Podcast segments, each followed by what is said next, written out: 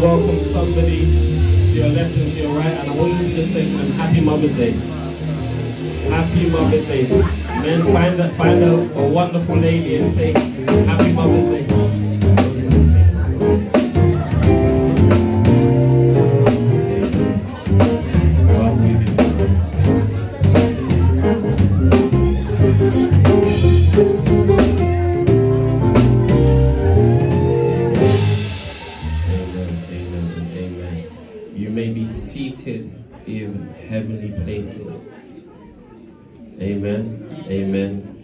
Wonderful to see so many amazing, beautiful faces in the house. Like Junior said, he said, tell us, you better start preparing him for marriage, amen? All glory and all praise to God. Before anything, I just want us to give honor to whom honor is due. Our overseer, our Father in the Lord, Reverend George is in the house, amen? Let's just give honor to Reverend George as well. Amen, amen, amen. I want to make it abundantly clear that without our mother and our father, this would not be possible. Right, that's right. Our existence, as in our existence, what they call total intimacy would not be possible. They have been our foundation since our inception in July twenty nineteen. And we just give glory to God for their lives. Amen? Amen. Thank you, Jesus. So as we know, today is a very, very, very special day. When we kicked off the day, we usually start at three o'clock, and normally I would walk into the building and there'll be all of our lovely women in the ministry in the house. But we men, hallelujah, somebody say men. Men. Say, say men. Men. The men decided that today is the women's day off because it's Mother's Day, amen. So let's just give the men a round of applause, amen. Amen. And haven't the men done a wonderful job? Everything is alive and kicking. You know, usually when women leave their child with the husband, when they're traveling or something's happening, their heart is beating because they don't know whether the child will be hanging from the ceiling or something of that nature. So we thank God for the men in the house, amen? Amen. We are living in a time where the woman's identity is under attack. Mm. We live in an age where there is what they call gender dysphoria. People don't know whether they're a man or whether they're a woman. The definition of what a woman is, is suddenly blurry. I was watching a video today, and the video, the man asked the woman, so what is a woman? Well, it's whatever, whoever wants to be a woman. The man said, so can I be a woman? And the woman said, yeah, if you feel that, you know, you're all... I just looked and I was shocked. And so the identity of the woman is under attack because women are becoming more man-like. Men are becoming more women-like. Now you see a man today like this, and it's his identity. We live in a time where men are competing in women's sports. Women are competing in men's sports. There was a man that, just to prove that everything was ridiculous, he broke the weightlifting record for women. Just to prove a point that, listen, this is becoming a whole load of nonsense. The enemy wants to redefine what a woman is.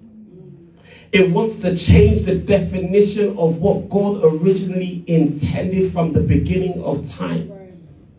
But what the enemy does not understand is that heaven and earth will pass away, but the word of the Lord will never pass away. God's word concerning man, woman, our identity is established. And notice that everything that God wants to do and God's original intention, the enemy has tried to find a way to curb us away from God's ideology. So now we don't see people get, getting married. What we see is people cohabiting. You get all the benefits of marriage, but you don't have to marry. Meaning what? You can exit if you feel a bit off. Yes. There was a time in this country that they said, last, last, until you die in that marriage, you stay. Mm. That was the law of the land. The legislation that governed marriage was one in which it was not easy to just separate. Right. So the enemy has constantly been attacking the home. And we have so many beautiful and wonderful women in this house. So I want you to say to the person to your left or to your right, it is a blessing to be a woman. Say it with conviction, it is a blessing to be a woman. Women, I want you to understand that you are blessed. You are blessed and highly favored. Because I know as a man what I've fallen victim to by the hands of a woman. And I know that there are men in this room also, when you ask them, but bro, how? They said, I don't know. One of the greatest gifts a woman can give in this world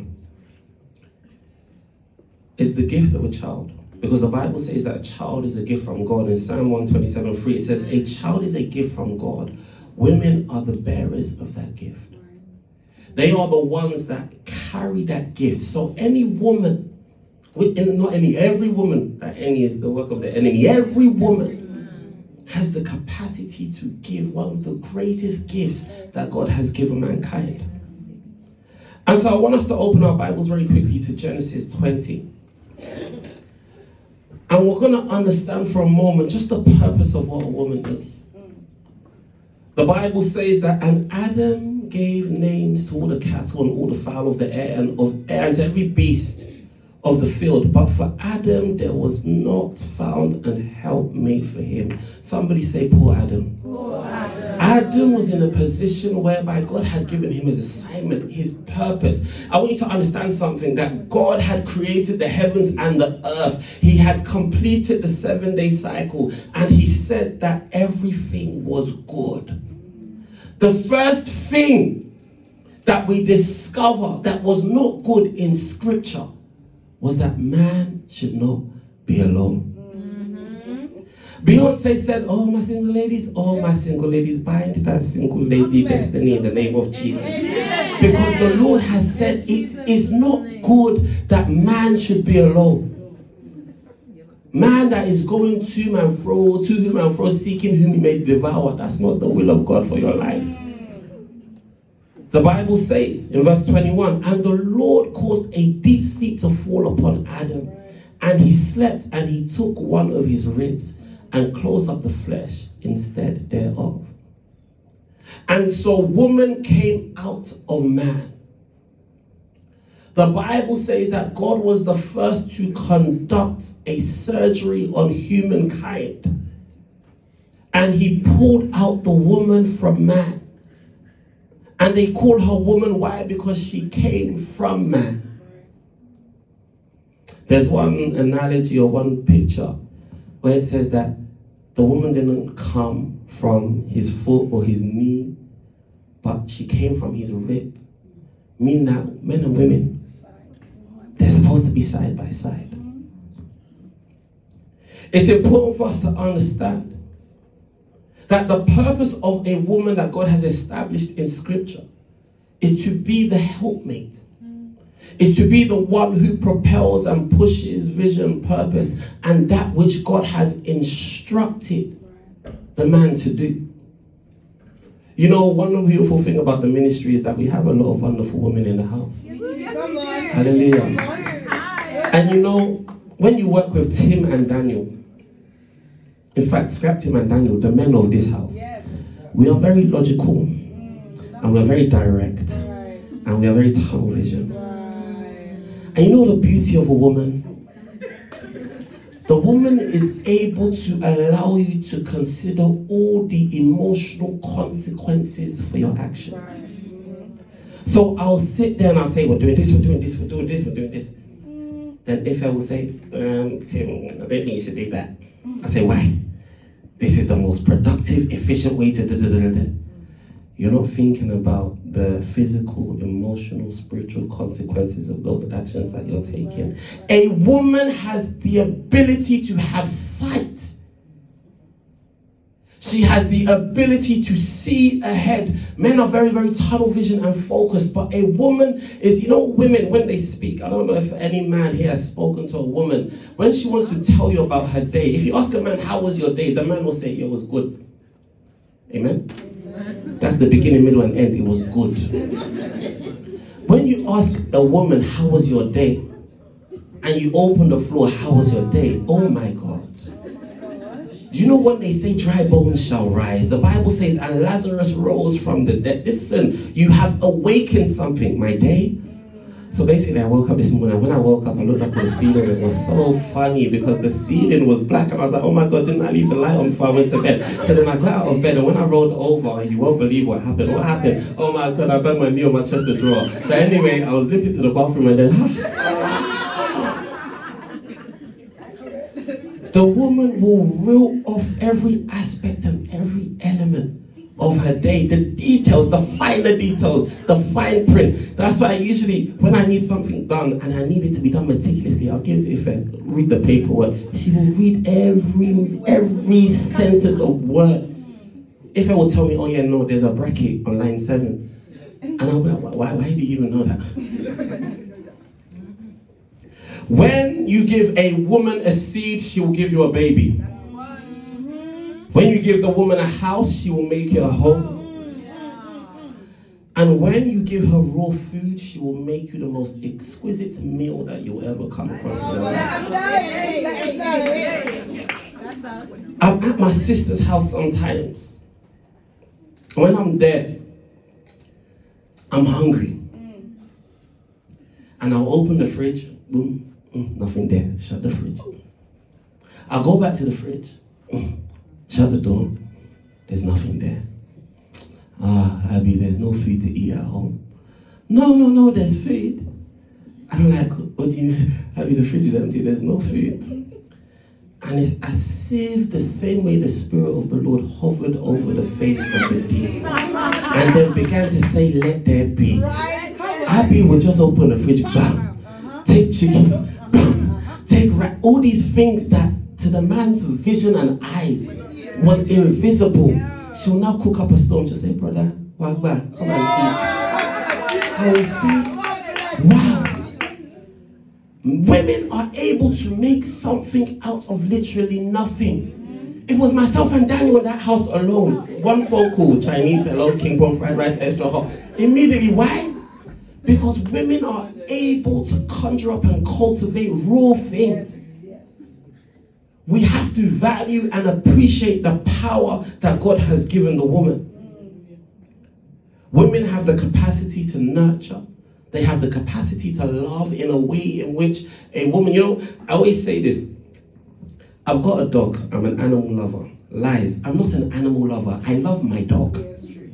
If I see another dog on the street, I will not go and say, oh my God, this dog is so lovely. Why? Because it's not my dog.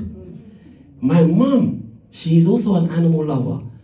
But any dog on the street, oh my God, Tim, look at this dog. She'll send me pictures of other people's dogs. I'm like, Mom, I have no business with this dog. This is not Caesar.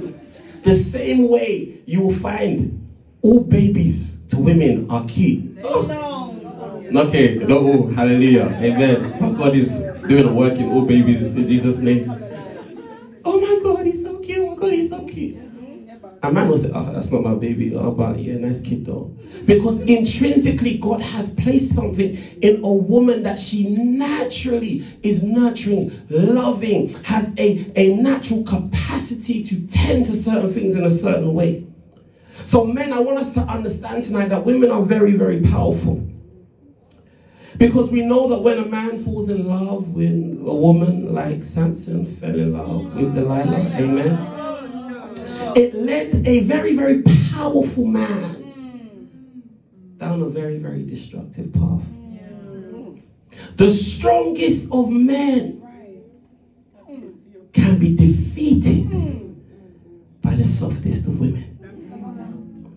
Women, and this is why, you know, we men that know ourselves, and we look at the generation of women today, where some of them are blessed and highly favored, amen? Amen. We just look and we say, if only you knew your power as a woman. Right, right. Our mothers knew their power as a woman. Let's speak about our mothers for a second.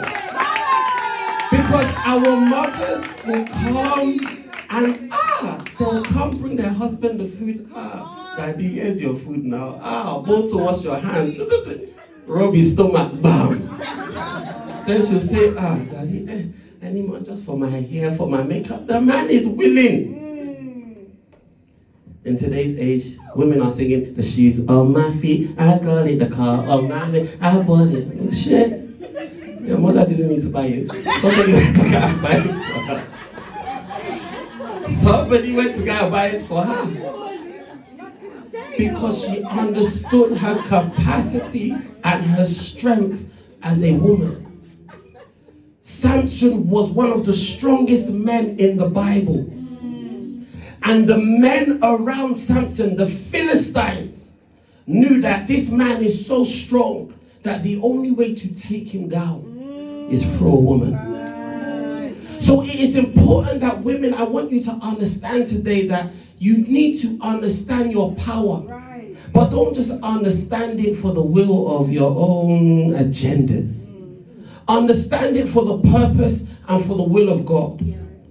They speak in the modern age about how the Bible and Christianity is a patriarchal book and women were oppressed and so on and so forth. But I want to make something clear that God had an intention. Women are very, very powerful, and in scripture we see women operate in many capacities. We have Miriam, who was the first female prophetess in the history of Christianity. Don't let them lie to you and tell you that women can't be prophets.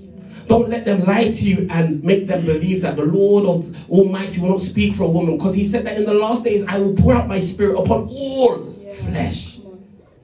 He did not pick a gender. He did not pick male or female. He said all flesh. He said man and mankind, human beings, will receive my spirit and they will speak my word. And so I want you to understand that in the offices that God has in the fivefold ministry, you have a place there. The Bible says Deborah was also a prophetess, but she was also a judge. She was also a woman who operated in a position of high ranking, a woman who was powerful, a woman who was strong. So I want you women to also understand that you have a place in the seat in which they call high places. You have a place in which you are uh, empowered to make decisions. This phrase of she's just being a woman, may we bind it in Jesus' name. Yes. Because you need to understand, in you just being a woman is the source of your strength. Mm.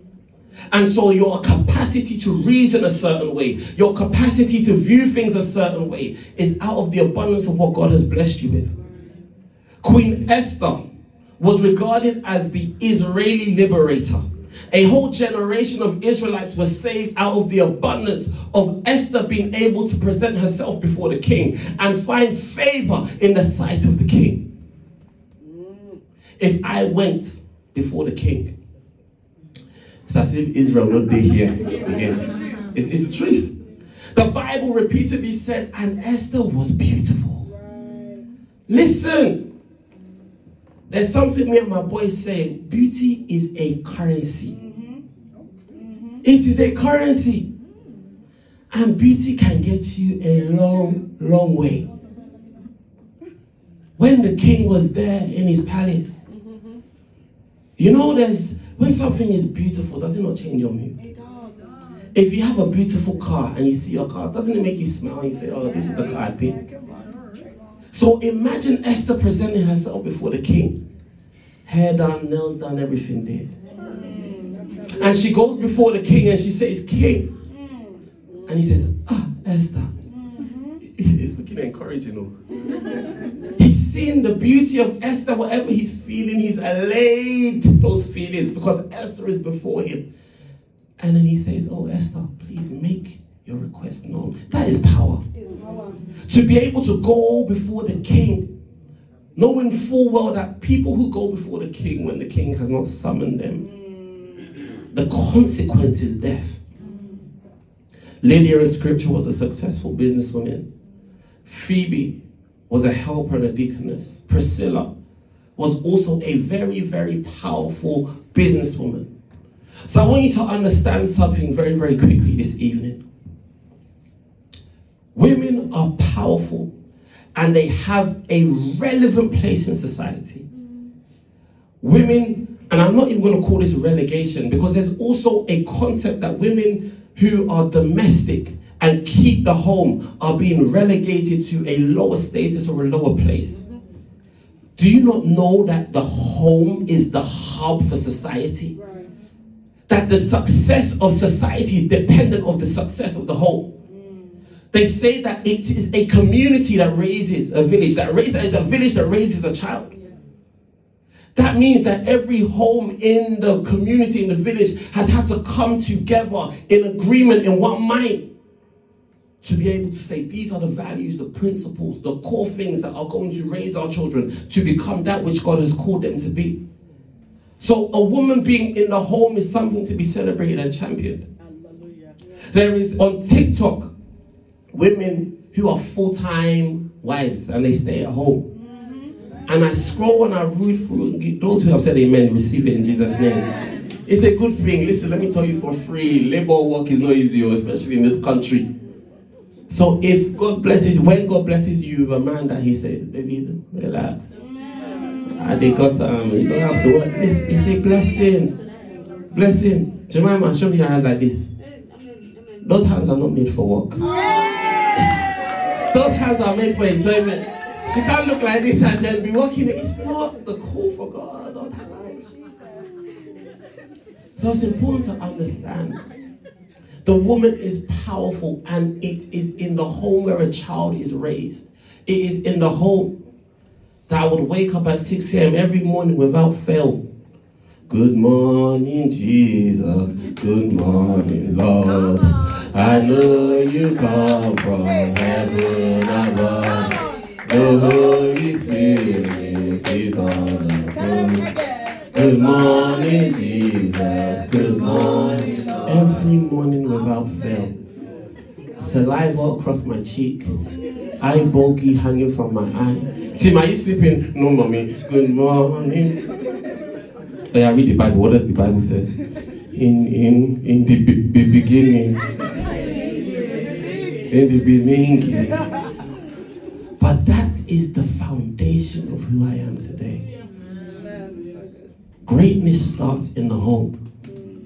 And so it's important that as a society, we do not believe the lies that have been projected by the enemy to confuse us and trick us into believing into society's demands. Because let me tell you something, the only, who, only one who benefits from the woman being out of the home is the state. Because they're collecting the woman's taxes for their own agenda. The state will plug your child in a school and have you working from six a m to eight p m just so that they can indoctrinate your children with the values and whatever it is they want to brainwash their child with.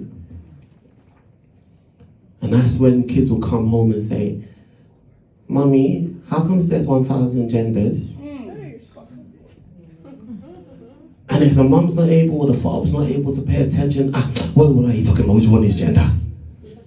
It's not male and female, and dismiss the child. Only for three, four years later, Mommy, I want to identify as penguin. And then you say, how did my child get here? But it's because the state raised the child and you didn't. And so there is power in the woman being in the home. I want us to touch on this very quickly, and I want us to understand something, understand something. There is so much power in the love of a mother. Mm-hmm. What God has intrinsically placed in a woman is so powerful. So I want us to open our Bibles very quickly to First Kings chapter three. And we'll read from verse sixteen. Very, very powerful scripture. The Bible says, Now two women who were harlots came to the king and stood before him. And one woman said, Oh my Lord, this woman and I dwell in the same house. And I gave birth while she was in the house. Then it happened, the third day after I had given birth, that this woman also gave birth. And we were together. No one was with us in the house except the two of us in the house. And this woman's son died in the night because she lay on him. So she arose in the middle of the night and took my son from my side while your maidservant slept, and laid him in the bosom, and laid her dead child in my bosom.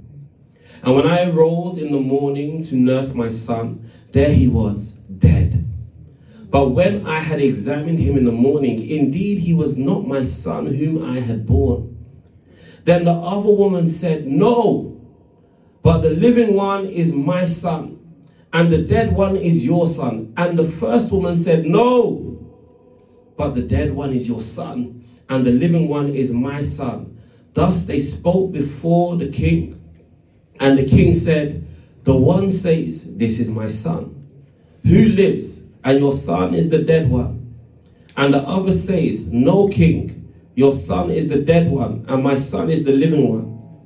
Then the king said, Bring me a sword. So they brought a sword before the king. And the king said, Divide the living child in two, and give half to one and half to the other. Then the woman whose son was living spoke to the king, for she yearned with compassion for her son, and she said, Oh, oh my lord, give her the living child, and by no means kill him. But the other said, Let him be neither mine nor yours, but divide him. So the king answered and said, Give the first woman the living child, and by no means kill him. She is his mother.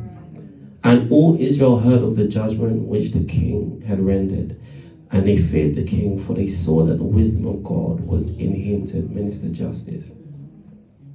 When we read this scripture, we focus on the wisdom and the ability of the king to navigate such a complex situation.